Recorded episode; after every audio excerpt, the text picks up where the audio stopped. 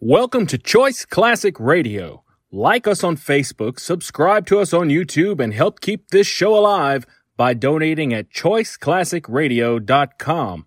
For more of your favorite old time radio shows, join us on our companion podcast, Choice Classic Radio Detectives, where we bring to you tales from the greatest detective shows the golden age of radio had to offer. And now, with 926 episodes from 1934 to 1955, we bring to you Lux Radio Theater. From Hollywood, California, the Lux Radio Theater presents Bob Burns in Clarence with Gail Patrick and Thomas Mitchell.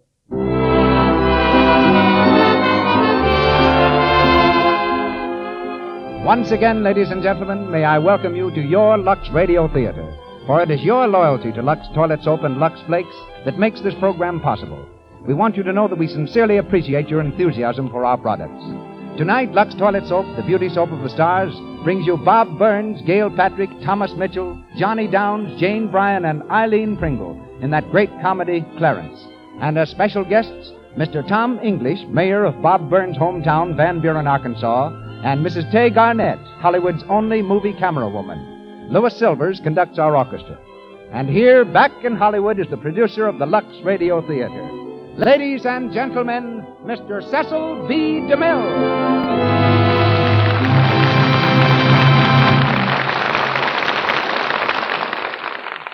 Greetings from Hollywood, ladies and gentlemen. One afternoon many years ago, the peace and serenity of the pretty country town of Van Buren, Arkansas, was shattered by a mysterious roar and trumpeting, a fearful sound that sent the startled inhabitants flying into the streets. Frantic phone calls poured into the sheriff's office, and then a handful of brave souls banded together and traced it to Heyman's plumbing shop. There in the backyard stood young Mr. Bob Burns, demonstrating the natural result of close cooperation between a length of gas pipe, an old funnel, and a pair of robust lungs. People called it bedlam. Bob called it a bazooka.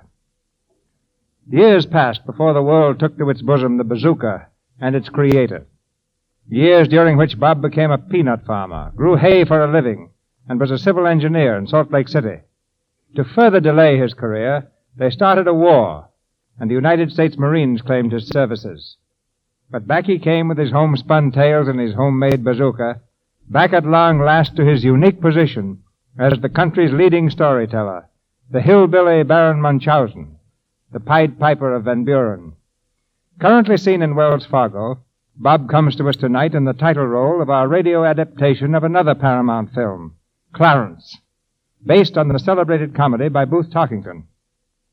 Paramount also gives us our leading lady, Gail Patrick, that statuesque black haired beauty from Birmingham, Alabama.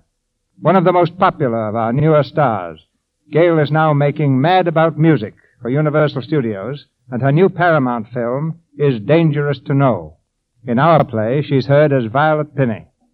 The part of Henry Wheeler is played by Thomas Mitchell, actor, playwright, director, and producer, recently featured in such hit films as Lost Horizon and Hurricane. Jane Bryan, young Warner Brothers starlet, is heard as Cora. Johnny Downs of Paramount is Bobby, and Eileen Pringle returns to our stage as Mrs. Wheeler. And now curtain time. The Lux Radio Theater presents Bob Burns and Clarence with Gail Patrick and Thomas Mitchell.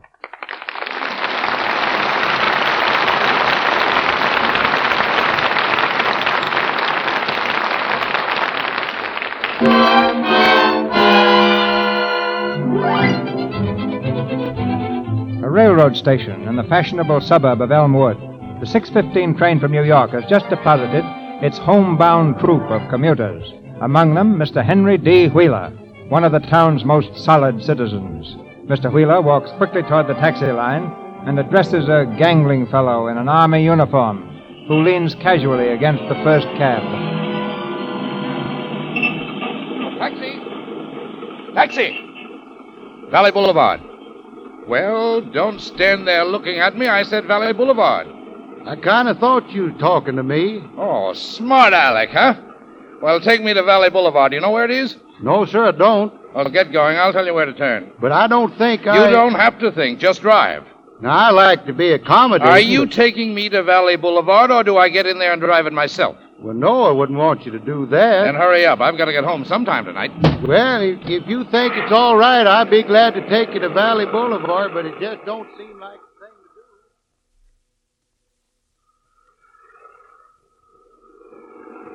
Turn to your right at the next corner. That's Valley Boulevard. Yes, sir. Say, that car in back's been following us for some time. Ain't that a policeman on the running board? No, what if it is if he likes to ride that way? That's his business. Besides, I know every cop in town. I guess maybe you do, 'cause he's waving at you now. Just stop up there beyond the street lamp. Yes, sir. You know, I believe that policeman wants to talk to you. Yes, sir, I'm pretty sure he does. Now, this the house? Yeah. Hey, you didn't even set your meter. Well, how much do I owe you? Nothing. What's that? You don't owe me anything. This ain't my taxi cab. Oh, whose is it? I don't know. That's it. And that funny looking guy's the one that pinched me cab. Of course I'll stay where I am. It's my house, isn't it? Oh, good evening, Sergeant. Oh, it's you, Mr. Wheeler. What about me cab, wise well, guy? uh, there's been some mistake, boys. I thought the cab belonged to this, uh, this gentleman, and I ordered him to drive it. Where do you get off at telling him to drive my hat? Well, I'm very sorry, and look, here's ten dollars. Now that ought to take care of everything. Yes, I think that's pretty fair. Oh, you do, do you? Would you mind, Sergeant, if I kind of hanged one on his schnozola? Just one. Get going. Mr. Wheeler said it was a mistake. Take your ten bucks and get your cab out of here. Uh, all right. Cossack. What's that? I said thanks, thanks. And Uh, thank you, Sergeant. Sorry to have detained you, Mr. Wheeler. Good night, sir. Good night. Now, what about you? Me? Why did you drive that car if you didn't own it? Well, you said you'd drive it yourself. if You I- were leaning against it, weren't you? That's my liver. What do you mean, liver? Will you please talk sense? Well, it just kind of felt good leaning against the car that way. You see, if I lean against anything any lower, it kind of catches me in the liver. You see, when I was in the army, I... Oh, so that accounts for the uniform you got on. Well, go on. So you were in the service. yes, I was. I drove mules. Mules, eh? What's your name? It's Clarence. Clarence. What? Clarence. Smith. Hey, that's an odd name. Well, now that's awfully nice of you to say so.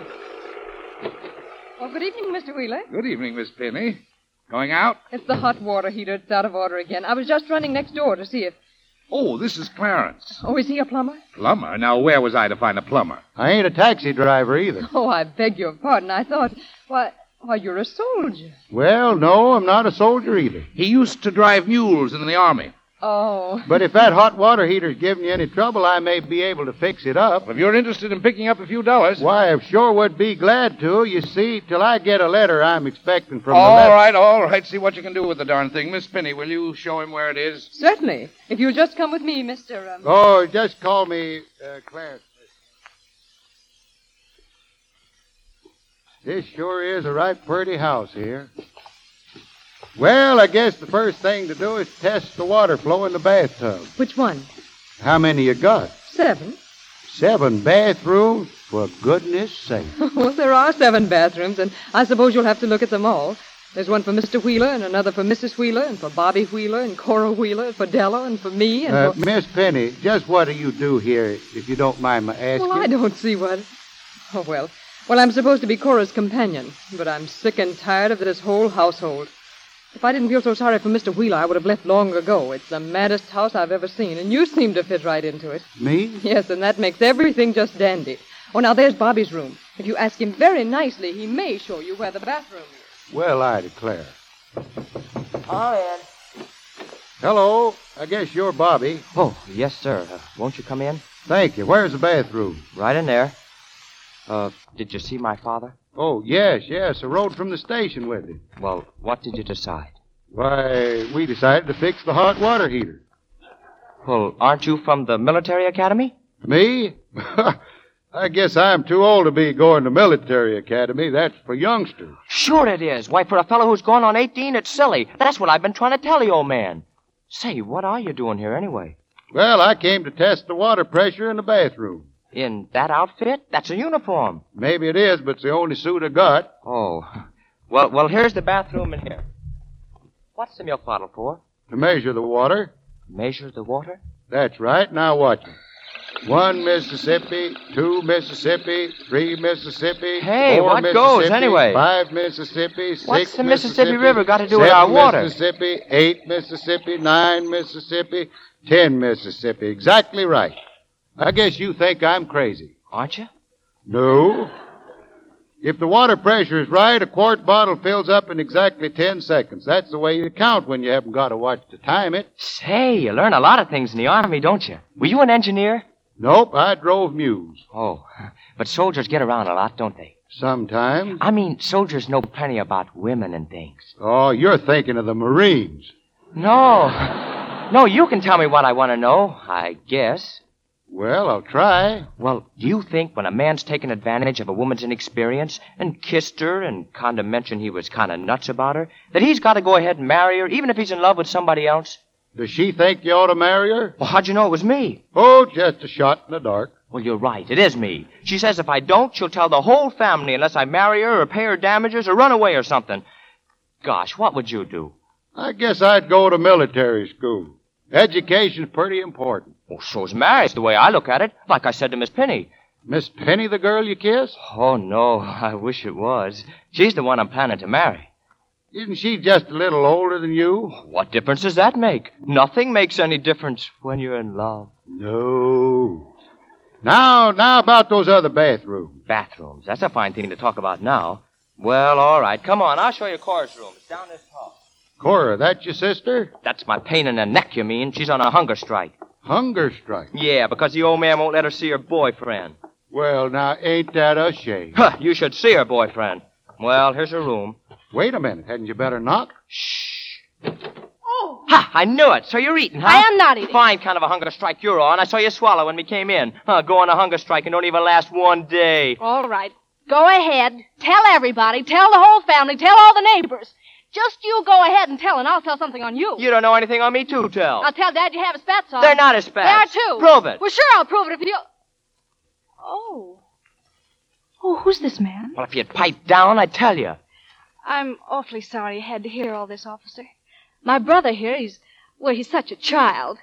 You must think we're awful arguing in front of you without even being introduced. Oh, that's all right. Sort of make me feel at home. I. I see you're an army officer. Well, I drove mules. Oh, how interesting. Uh, won't you be seated, Mr. Oh, I, I don't know your name. Bobby's just at that age when it embarrasses him to introduce people. Well, I'm afraid Bobby don't know my name either. It's Clarence. Clarence. Boy, who pinned that Oh, one on I you? think Clarence is a lovely name. Well, thank you. I always thought Mom and Papa done the best they could for me. Uh, Clarence. That's an English name, isn't it? Are you English? No, don't think so. Well, don't you know? Where were you brought up? I was brought up by some cannibals. Cannibal. Gosh, didn't they ever try to... No, no, they never even nibbled at me. In fact, when I was a baby, they wouldn't even let me chew on my own thumb. Well, what about your parents? Were they, uh, eaten? No, no, no. They's kind of fond of all of us. Besides, none of my kin folks ever had much meat on 'em. Now, if you'll excuse me, I better get inside here and have a look at your bathroom. Who is it? Your father wants to see you, Cora. Well, tell him I'm not in. You'll be more respectful in your tone to Violet. Oh, ho, so it's Violet now. Since when do you call Miss Penny Violet? Be quiet, both of you. Cora, your father wants to see you. Are you coming downstairs or not? No, I'm not. And you can tell my father I'm not going to eat a thing until he learns to keep out of my affairs. I'll starve to death before I'll, I'll let him destroy the most beautiful thing that ever came into my life. Huh, you mean old satchel face Tobias? You call him Mr. Tobias, you. He's you, old enough to be your father. you shush your mouth. Cora, I'll ask you once more to please come downstairs. Very well. You're going to get in trouble talking like that. I'm not. She is. What do you mean? Because our darling stepmother happens to think Miss Penny's much too young and pretty. Of course she's young and pretty. She's she's beautiful. And you're not the only one who thinks so. Why do you suppose Mother wishes to send Penny and me to Europe? To get rid of her, that's why. Oh, on account of me, huh? On account of Dad. Him? She wouldn't even look at him. He's old enough to be our father. He is our father, stupid. Oh, yeah. Well, I found the trouble. You have to go around finding trouble. We got plenty as it is. Cora. Oh, Cora, dear. Our dear stepmother. Drip, drip, drip. Cora, dear. Hello. Cora, your father is very much upset. Don't you think you'd better come down and have a talk with him? I don't ever want to talk to him again. When you act like this, it reflects upon me. Oh, I do try to bring you up properly. Oh, don't let it get you down. You know we love you. Thank you, Bobby. I don't mind your problems, your quarrels. It's only that I feel oh, sort of left out of them. Turn around. We have company. I'm sorry, Mr. Wheeler, but I asked her three times. Where is she? Where is Father, if you say one word to me, I'll jump out of this window. Go ahead, Dad. Dare. Cora, uh, I'll give you exactly five seconds to begin acting like a human being. Well, don't you think it's human to, to love? I've got good reasons for forbidding you to see this Mr. Mr. T- t- t- Tobias, t- old Satchelmouth. He's just a fortune hunter. No, what's the use? Miss Penny, will you please get her out of here? Take her to my study. No, don't let her, Mother. Please don't let her. You see, Miss Finney, she seems to turn to me instead of you. Seems rather strange considering the father's preference. Now, Minnie, don't you start. Well, I found it, Mr. Wheeler. The trouble, I mean. From now on, there'll be plenty of hot water around here for everybody. Now, if you'll excuse me. Hey, hey, wait a minute. Looking for a job, aren't you? Well, till I hear from the lab. Know anything about gardening? About Well- taking care of a car? Now, when I enlisted for the second And time. you used to drive mules? Well, that is when we were. When you used to drive mules, did you lose your temper? Oh, no, sir, I never did. You can't get any place with a m- mule losing your temper. Well, I had one mule that used to kick me plumb across the barn every morning.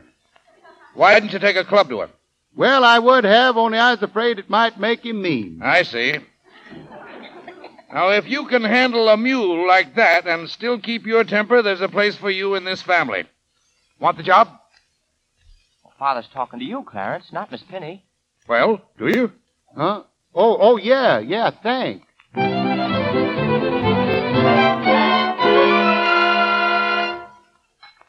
Good morning. Oh, good morning. I was just having some breakfast, Miss Penny. That, I should say, is quite obvious. I, I got to keep my strength to go to work. You certainly picked a nice place for it. I've been working here six months. If I stay any longer, I'll be getting like the rest of them.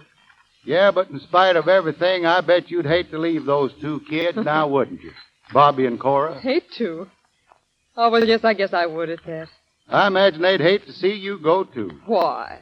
Well, you seem like the sort of person that people would like.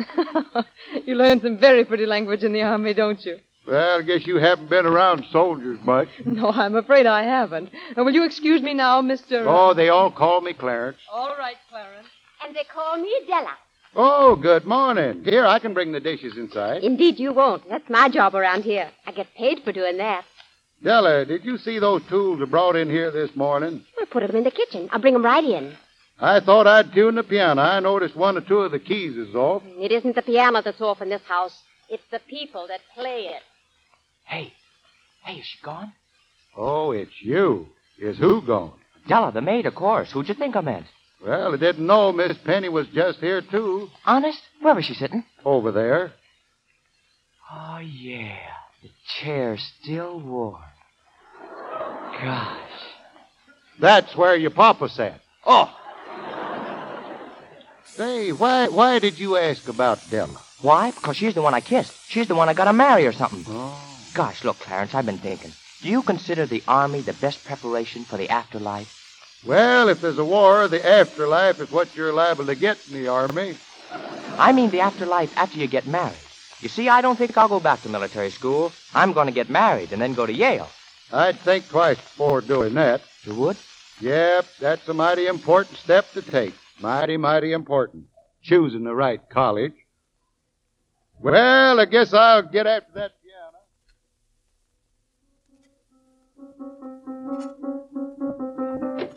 Bobby, I wish you would.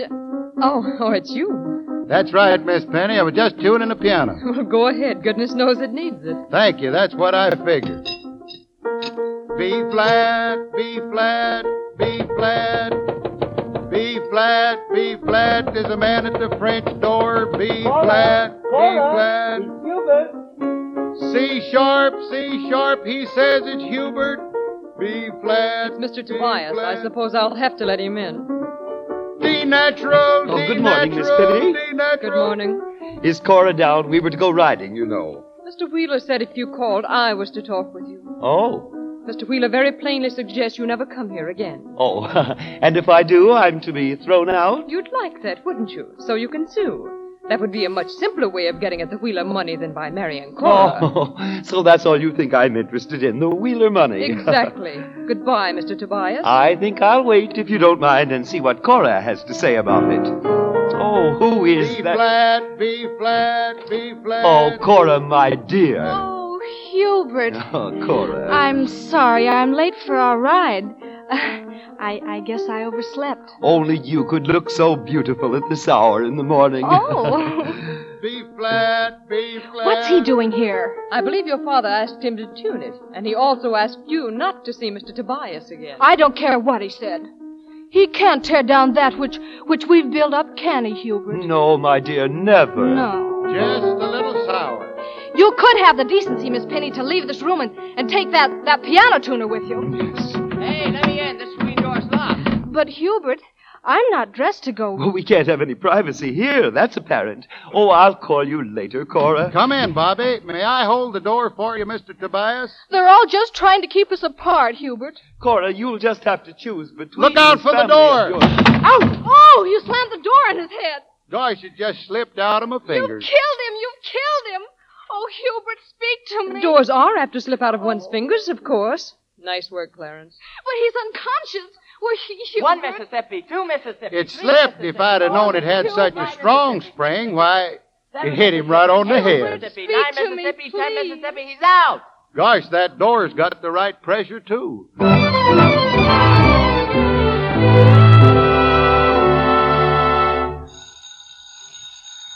I'm coming, I'm coming, I'm coming.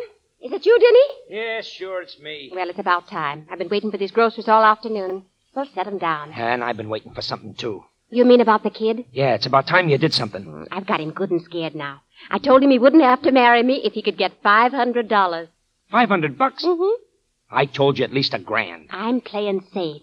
Now, with this Clarence guy around, I Ah, can't... from what you told me, that Clarence Snoop wouldn't know until tomorrow that yesterday was Tuesday. You know, if I thought he was really wise, I'd fix him right. Yeah, and do a stretch for it. Let me handle this. I know what I'm doing. And so do I. Listen, we're going to get our hands on some real dough in a hurry and scram. Beat it now. I've got to answer the front door. It's probably Mr. Wheeler. I'll answer it, Dora. Uh, oh, Oh, all right, Clarence. Say, if he's heard us. He didn't hear us, but get out of here, will you? See you tonight. Okay, okay.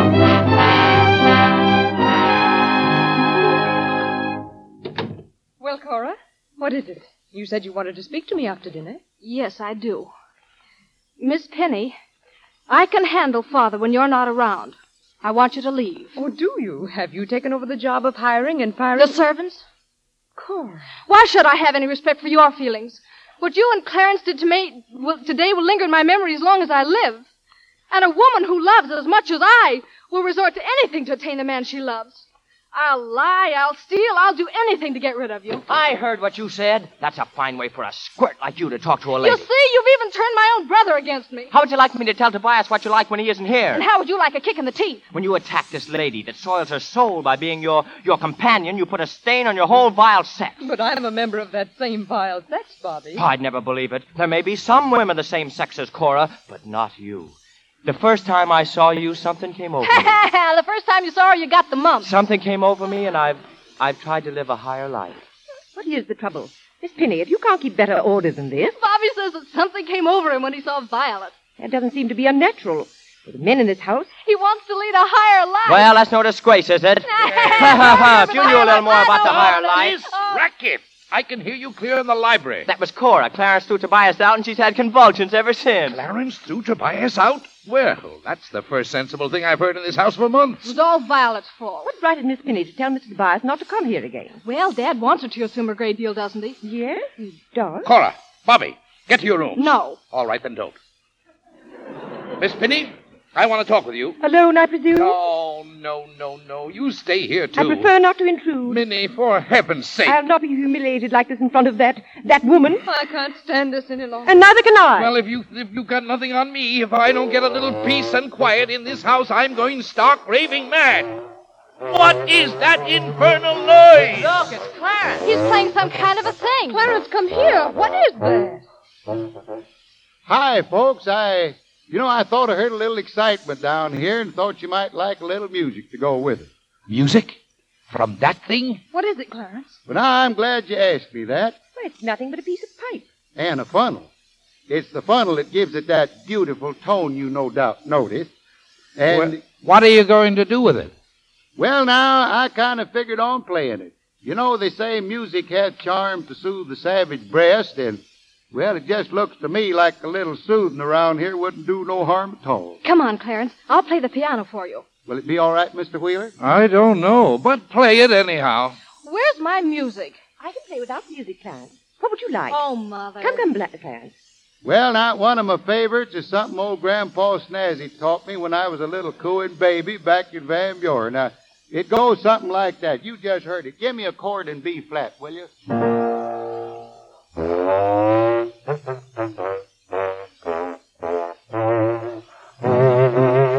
In B flat.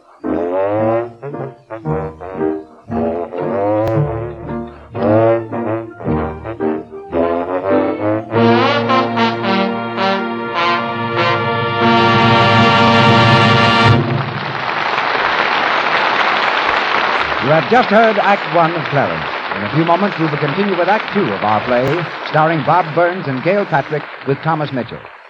Since the national craze of the moment is that delightful film, Snow White and the Seven Dwarfs, we couldn't resist the temptation to join the procession. With your kind permission, we would like to present our version of a scene between the wicked queen and the truthful mirror. Mirror, mirror, tell me true how beautiful I look to you. Good to look at, wicked queen, but not so fair as one I've seen. Mirror, mirror, that's a lie. None could be more fair than I. I know my fortune is my face, and work to keep my looks in place. I get my color from a box, watch my figure, frizz my locks. And still, dear queen, there is no doubt, on clear, smooth skin, you're losing out. Stupid thing, as if that mattered. No more cracks or you'll be shattered. Snow White skin is smooth as cream. She's a girl who wouldn't dream of risking dull cosmetic skin against good looks, a dreadful sin. She uses rouge and powder too, but she has found just what to do. Cosmetic skin? I'm a mirror, not a prophet. But frankly, Queen, I think you've got it. Quickly, tell me how Snow White keeps her skin exactly right. It's very simple, as you'll gather. She uses the soap with active lather, keeps the skin smooth. Abandon hope. You haven't used Lux toilet soap. Have you had a frank talk with your mirror lately? If you have been guarding wisely against cosmetic skin, your mirror has had only complimentary things to say.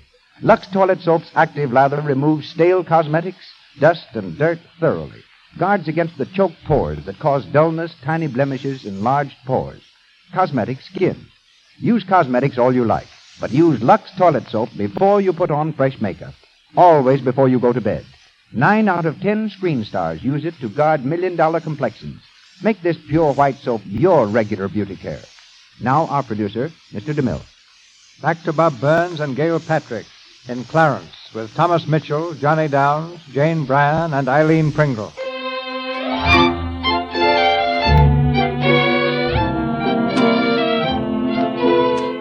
It's the following morning, and a strange, almost ominous peace has descended upon the mad Wheeler household. In the garden stands Clarence, wielding a spray gun. From around the corner of the house, Mrs. Wheeler appears under full sail. But it's a new Mrs. Wheeler, a smiling, coy matron, who gazes fascinated upon Clarence, and finally addresses him in her most charming soprano. Oh, There you are, Clarence. So what are you doing? Spraying bugs? Oh, dear. Do you mind if I watch Clarence? No, ma'am. Just trying out a new kind of a spray, one of my own. Oh, but I'm afraid that cap you're wearing isn't much protection from the sun, Clarence. Like your old army hat. How quaint. You're wearing it backwards. Yeah. Yeah, I guess I am. You know, I suppose you'd call it a rebellion against convention. I've always wanted to put this thing on backward just to see what'd happen. I think I know exactly how you feel, Clarence. Whenever I see a sign that says keep off the lawn, I have a positive mania for wanting to walk on it. Now, that's just about the way I am. And, and when you see a sign that says no smoking, don't it make you just itch to light up a good cigar? I'm afraid I wouldn't carry it that far. well, it's all a matter of psychology. I guess nobody likes being a nonentity. Oh, I know all about being a nonentity, Clarence. It's just since last night when we were playing that I've really felt like a member of this household. Yeah, it was fun, wasn't it? We must do it more often. The next time I'm going to have a surprise for you. Can you tell me now? Oh, well, I've been practicing some hot licks on the piano. Why, I wonder who's playing my piano. It sounds like Bobby. But Bobby must practice a great deal more before we let him come.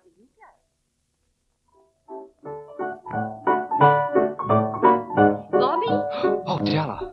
Oh, uh, uh, uh, oh, what time is it? Oh, I just have time to You've go been down. avoiding me for days. You can't treat me like this, Bobby. I won't stand for Oh, it. gee, look now, Della. We could slip away tonight and get married, and Oh, then what are you talking about? you, you've broken my heart. I'm going to your father. Hey, don't do that. Now listen, I told you I'd get that money for you. Oh, Clarence! For the love of Pete, Della, get out, will you? All right, I'll get out now. But you've got to do something. I won't wait much longer, young man. Oh, Clarence, will you fix. th- Oh.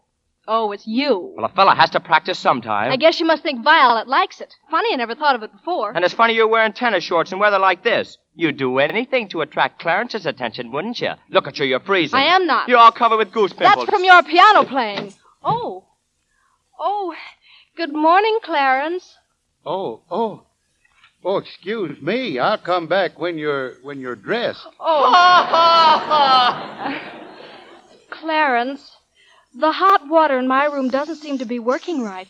Do you suppose you could come up Why, and... sure, I'd be glad to. Now you run up there and turn it on, and I'll try the heater in the basement. Oh. Oh, but you'll have to come up to see about it, won't you? Yes, I think so. I can't tell till you turn it on. Well, all right, Clarence.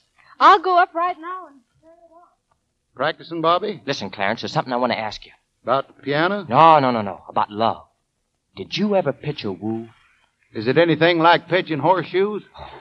What I mean is, did you ever get romantic with a girl? What I mean is, did you ever sort of say to her, put your head on my chest and relax, baby? No, I don't think I ever did. Did you? Well, I haven't yet, but if I'm going to marry Miss Penny, I sort of have to start letting her know my viewpoints about things. You think she'll get it from that? Oh, sure. All I got to do is get her away somewhere, whether some privacy, to a nightclub or something. Say, couldn't we ask her to go tonight? We? Sure. You ask Violet, then I'll meet you there or something, and when I arrive, you can do a fade out. I'll tell her you've got magnesia or something, and that you always wander off like that. Well, that's very thoughtful, Bobby. Look, she's out on the porch now. Ask her, will you, Clarence? Well. Go ahead, go ahead. Don't be bashful. Well, all right. Uh, Miss Penny. Hello, Clarence. Wh- What on earth are you doing that for? Putting your finger in your mouth. Well, that makes it wet. Then I hold it up and find out which way the wind's blowing. we always did that in the army. Well, does it make any difference which way the wind's blowing now? always sleep with your head to the wind. Otherwise, it blows up your pants Oh, leg. Uh, Miss uh, Miss Penny, uh, Yes. I've been wanting to ask you what what do you do with your evenings? Well, I generally read. Saturday night too? There's not much else to do. Well, I was kind of wondering. Uh, uh, do you like to dance? Well, if you're asking me to go to a dance with you, I will. But I'm not. Well, that settles that. Yeah, but I am. You am what? Uh, what I what I mean is, uh, I want you to go with Bobby. Now, wait a minute. Why do you want me to go to a dance with Bobby? Well, I don't. Uh, doggone it. well, what I'm trying to say, Bobby wants you to go with us. Us? He asked me to kind of go along or something. Uh, will you? Well, would you like me to? Well, sure. Then I will. Well, for goodness sake.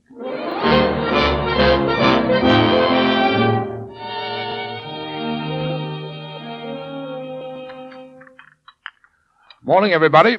Well, for once, maybe we can all sit down to breakfast without flying at each other's throat. Now then, where's my morning paper? Here it is, dear. Oh, maybe I'm wrong. Well, why doesn't somebody say something? What's happened this time? Della? Yes, ma'am. I asked you to call Clarence and Miss Penny. Well, they're probably walking in the garden. I beg your pardon, sir, but their rooms weren't occupied last night. What? You mean they stayed out all night? It appears so, Mr. Wheeler. I think it's perfectly terrible. Maybe they were in an accident. Accident, my eye. He's had Violet out every night since we had that party at the nightclub. Hmm. I don't like this, Minnie. I blame it on Clarence. Because he's a double dealing chiseler. And she makes me sick the way she throws herself at him all the time. Quiet, be quiet, Cora. This is all very strange to me. I could swear I saw Clarence driving the car into the garage last night. The garage?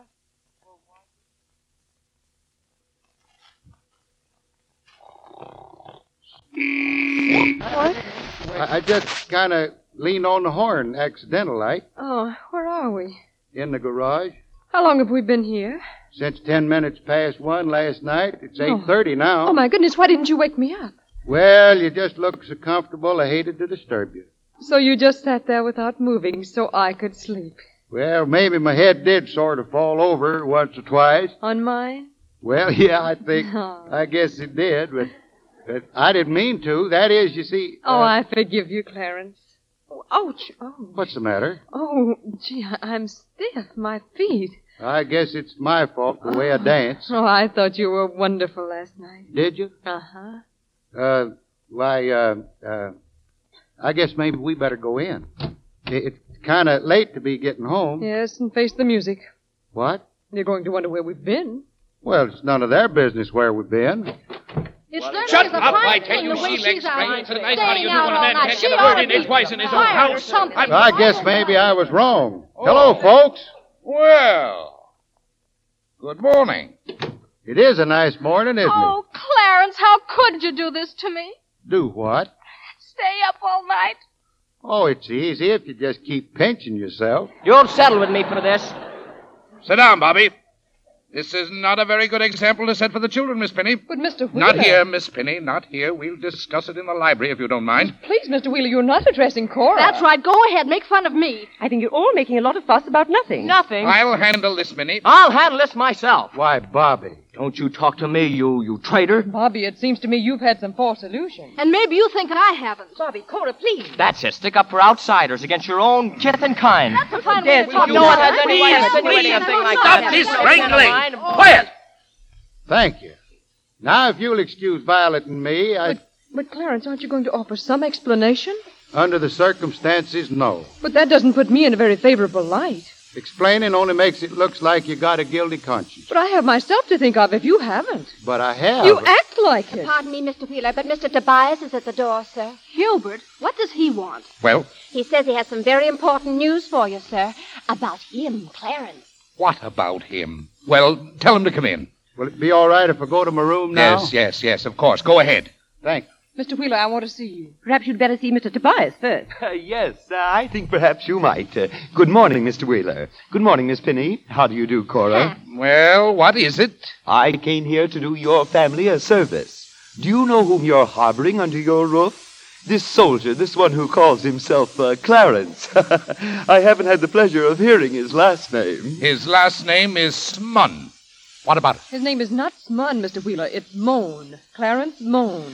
Please, Miss Penny, it's Smun. I beg your pardon. I distinctly heard him say Moan. Nobody's name was ever Smun. Nobody's name was ever moaned. well, why don't you ask him? because I know. That's why. He told me it was Moan. Miss Penny, you're getting worse than my wife. Mr. Wheeler, please. Stella, Yes, sir? you distribute the mail in this house. You've seen Mr. Smun's letters, haven't you? Whose letters? Clarence's letters. How does he spell his last name? He hasn't had any letters, sir. Hmm, no letters. Well, that's funny, isn't it? What's funny about it? Oh, don't excite yourself.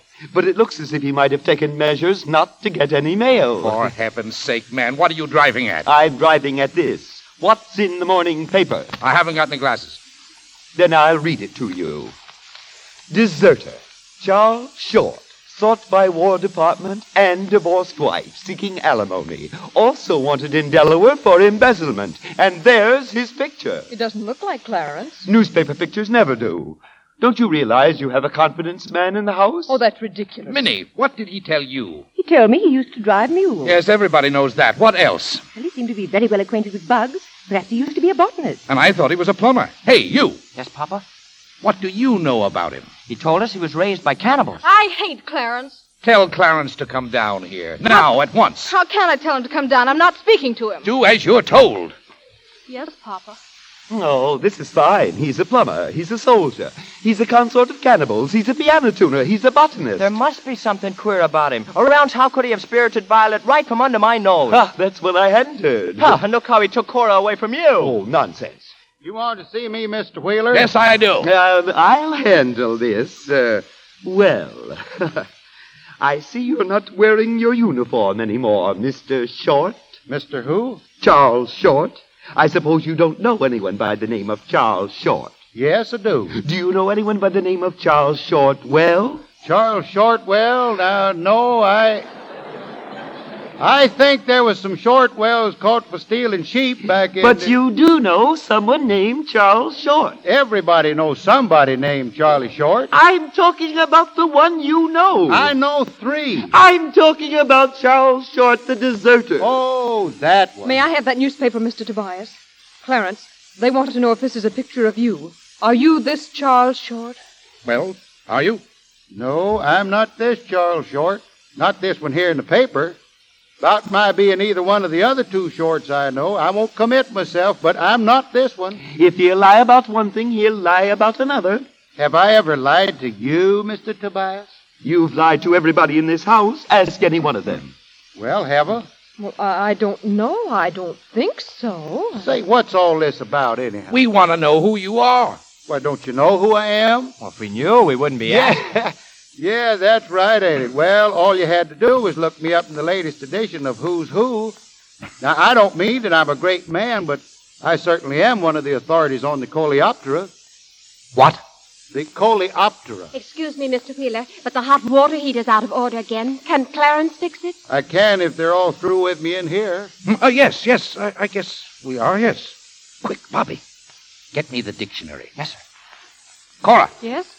get me a copy of Who's Who. Okay. Well, now, if there is anything I can do. uh, Yes, yes, yes, there is. You can get out of this house and stay out.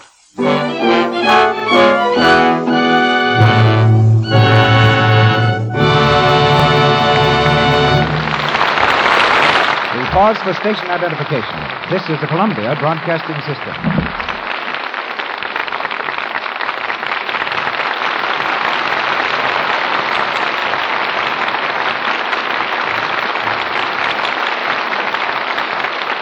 Now, before starting the third act of Clarence, a brief intermission and a chance to meet one of the unusual personalities behind the scenes of Hollywood.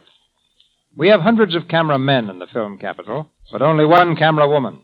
She's Mrs. Tay Garnett, wife of the distinguished Hollywood director, who before her marriage was Helga Moray, one of England's leading screen stars. As camera woman, Mrs. Garnett accompanied her husband and 12 other men on a 40,000 mile voyage recently concluded to the world's most distant corners to collect authentic background shots for two films that Mr. Garnett plans to make Trade Winds and World Cruise. They visited 27 countries and brought back 70,000 feet of film. I doubt if the pictures in which you'll see this film can be any more exciting than the experiences encountered in securing it. If you please, Mrs. Garnett, what about them?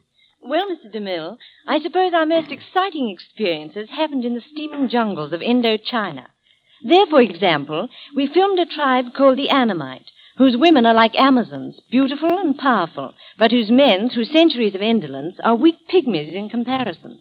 In one village, three of their men were unable to close one of my suitcases, which I later closed myself without any difficulty. In a place called Natrang, we encountered a colony of ape men who lived in great nests in the treetops. They have virtually no language and no memory, spending their lives like animals, eating and sleeping. In the province of Annam, we made the first pictures of their sacred elephants, one of which went berserk and killed five natives before our eyes.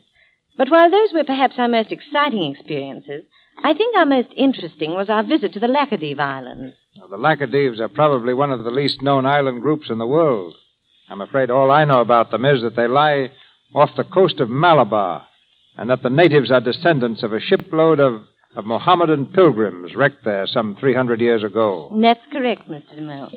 There are dark skinned people, about 2,500 of them. They had never before seen a white woman, and no white man had visited there since 1897. They had never heard of the United States, and I was amazed to find the women using red lacquer on their fingernails exactly as we do here.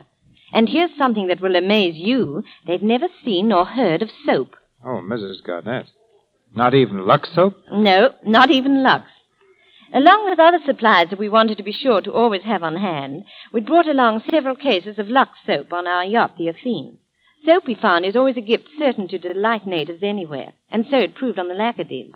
They never quite recovered from the miracle of the bubbles, nor could they understand why, after patiently scrubbing themselves, they didn't turn white like we were.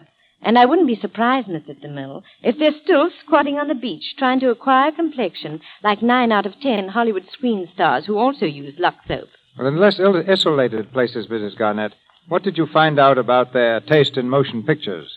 For one thing, the most popular stars are brunettes. They think that blondes are anemic and washed out. And my husband was constantly being consoled for having a wife as blonde and light as I am. They're very fond of musical pictures. Charlie Chan's their idol, and so is Shirley Temple. Next year, we're going to make another voyage, this time to the west coast of Africa. And when I return, if you'll let me, I'd love to come back and tell you a little about that trip, too. Thank you. Consider yourself invited. And thank you, Mrs. Garnett. Bob Burns, Gail Patrick, Thomas Mitchell, and our all star cast resume Clarence.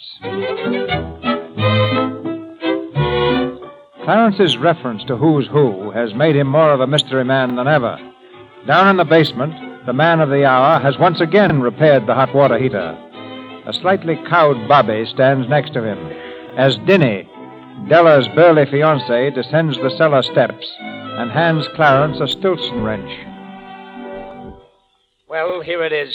I had a hard time getting it to. Thanks. I don't need it now. Oh, I haven't met you, have I?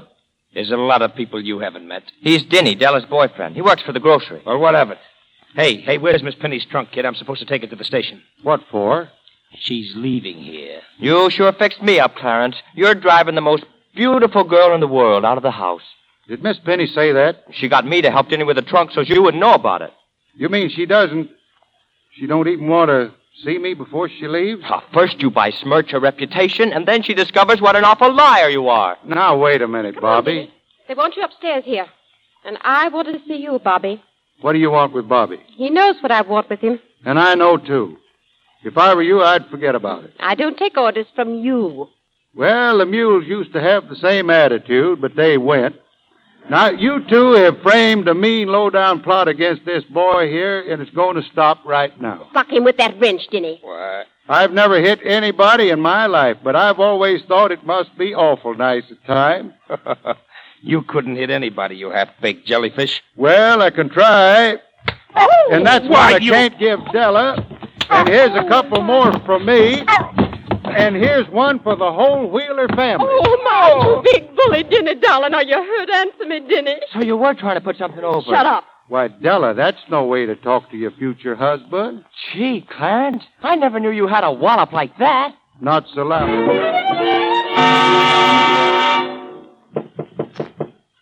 Violet, I want to see you. Well, Violet, I, I want to say something. why didn't you say something before when it might have done some good? Why should I explain anything to Tobias? You could have told us who you are. I didn't want to boast, but after all, I am one of the authorities on the Coleoptera. Yes, you said that before. That don't seem to impress you very much. But when you think they outnumber human beings by billions and billions, well, there's something. I'm not interested. What are they? The Coleoptera, why, they're beetles. Beetles? Yeah, beetles, bugs and things. well, what's so funny? You think I've been worrying about a person who chases beetles? Well, I don't, I don't chase beetles. The fact is, my talents lie just as much along potato bugs. No.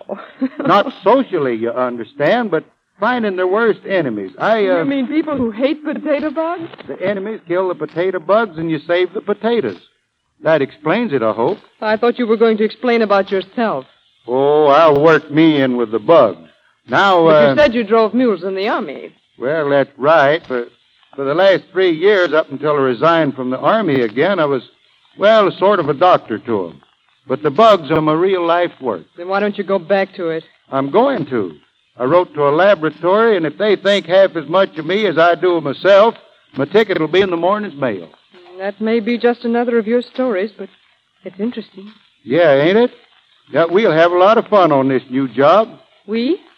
Well, uh, you know, my assistants and I. Oh. But we should go together, don't you think? You and your assistant? Yeah. No, no, I mean. Oh, doggone it, Violet. I mean you and me. I wish I could make you out, Clarence. But you will, Violet. I. Uh... Oh, oh, Clarence. oh. Hey, Bobby, did you look for those letters for me? Yeah, but there wasn't any. Oh, there must be. I should have heard three or four days ago. There must be a letter for me. I've looked all through the last six who's who's, and there's no Clarence Moan in, M- Smon in any of them. There's no Clarence Moan either. You needn't have looked for Moan. If your father says it's Smon, it's Smon. What's that, Minnie? You're agreeing with me? I've learned something from Clarence, dear.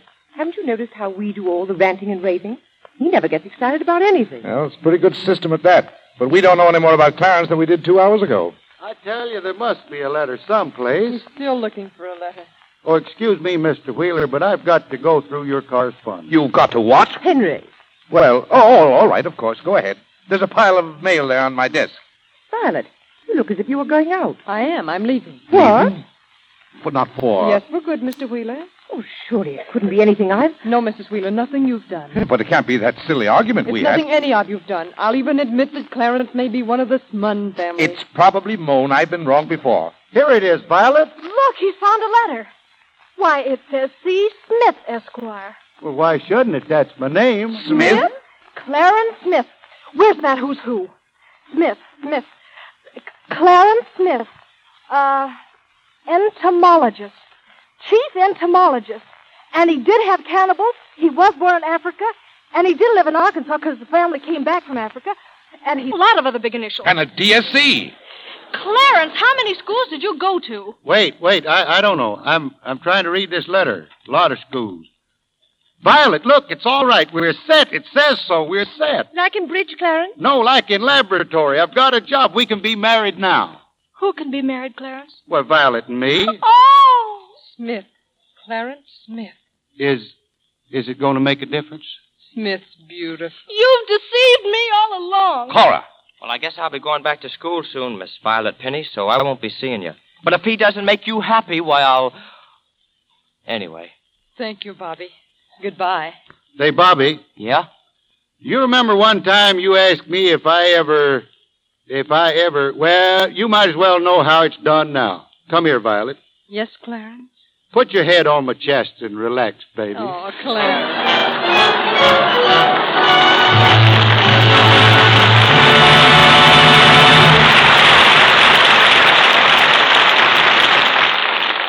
Down goes the curtain and up go the lights, and our play is over. But here are Bob Burns and Gail Patrick back for a little exchange of informal conversation. Well, Bob, how'd you like it? How to like what, Gail? Doing Clarence. This is the first time you've played a dramatic part on the radio, isn't it? Yes, sir. It's the very first time, and it sure was nice. And I've been thinking it. Maybe that's my real life work, being a matinee idol. you know, I couldn't help thinking, though, how much Clarence's life parallels my own. Oh, but Bob, Clarence was born in the wilds of Africa among the cannibals. And you were born in the wilds of Arkansas. And don't tell me they have cannibals in Arkansas. No, they don't have any cannibals down there, but during some of those bad years, I want to tell you I got awful uneasy. and then another thing, you know, I joined the Army like Clarence, and then I remember I wore my uniform around a long time before I got another suit to wear. Were you the only one in your family in the army, Bob?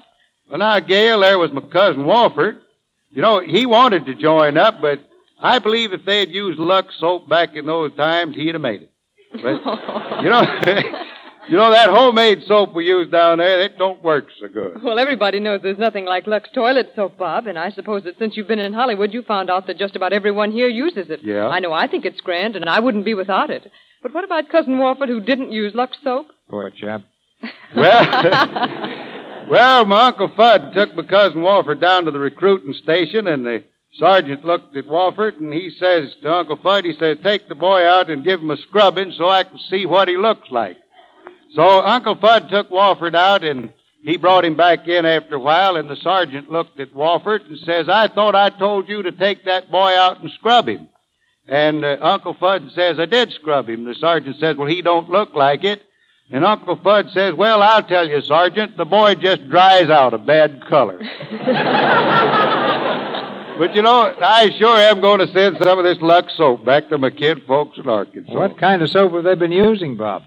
Well, up to now, Mr. Mill, the only kind of soap we can find that do any good for 'em at all is saddle soap. Object. Uh, well, if there ain't Mayor Tom English. It, it certainly is, Bob. I just thought it'd be a good idea to bring the mayor of your hometown here, Mayor Tom English of Van Buren, Arkansas, and let him check up on you. And he's objecting to you already, Bob. On what grounds, Mayor English?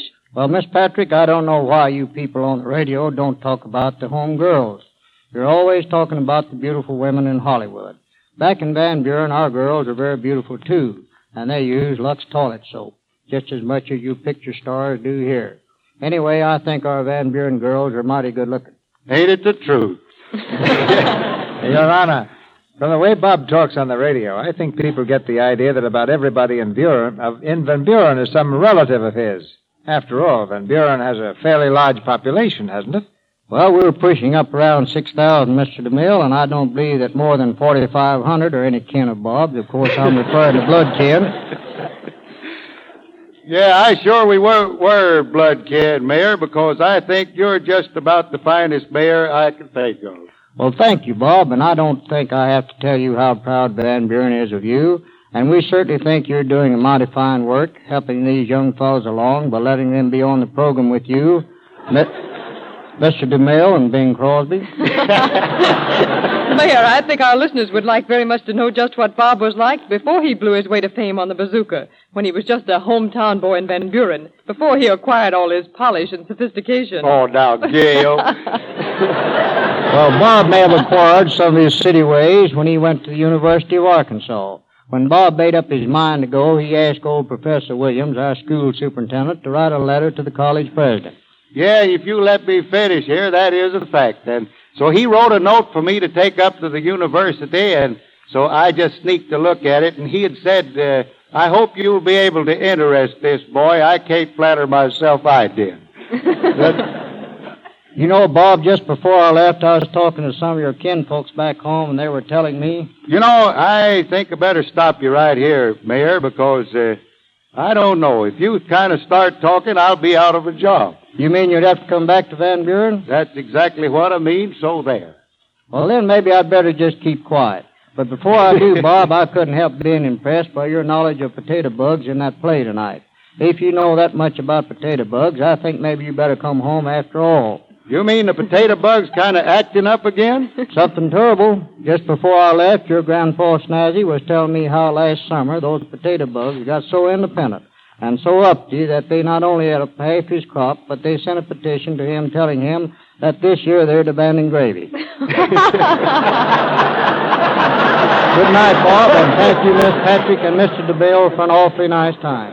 And before I go, Mr. DeMille, I'd like to say how happy we are to see you back again in Hollywood. Yes, and that new picture, The Buccaneers, is such a hit. You know, I can't wait till it plays back home in Van Buren. Won't they be surprised when they find out that pictures can talk? Thank you, Bob, and good night, Gail, and Mayor English. Ladies and gentlemen, this is your announcer, Melville Roy. Mr. DeMille returns presently with news of next week's stars and plays, news that I'm sure will thrill you all. In our cast tonight were Eileen Pringle as Mrs. Wheeler, Sarah Selby as Della, Wally Mayer as Dinny, Perry Ivins as Tobias, Lou Merrill as Sergeant of Police, and Frank Nelson as cab driver. Bob Burns, who appeared through courtesy of the Kraft Phoenix Cheese Company, will be seen shortly in the RKO film Radio City Rebels. Johnny Down's new Paramount picture is Thrill of a Lifetime. Jane Bryan stars in the new Warner Brothers picture, A Slight Case of Murder. And Louis Silvers is from 20th Century Fox Studios, where he directed music for their new picture in Old Chicago. This week, a national campaign is being conducted to combat infantile paralysis. It is called the March of Dimes and has the active support of the President of the United States. You can help in fighting this dread disease in this very simple way. Just send one dime to President Roosevelt, the White House, Washington, D.C. Sending one dime to President Roosevelt in support of this splendid cause will mean little to you. But if millions of people send in their dimes promptly, a real service will be rendered. Back now to our producer, Mr. DeMille. Judging from the letters which you send us, and which we're always so glad to receive, two of the most popular stars to have appeared in the Lux Radio Theater are Errol Flynn and Olivia de Havilland. So I'm sure you share the pleasure I have in announcing that next Monday night, they return to our stage in another outstanding drama. Co starring for us as they do in the new Warner Brothers Pictures, Robin Hood. And to add to the good news, our cast will include that distinguished character actor, Mr. C. Aubrey Smith. That concludes today's episode. We'd like to thank you and remind you to donate at choiceclassicradio.com. Remember, your donations make episodes like this possible.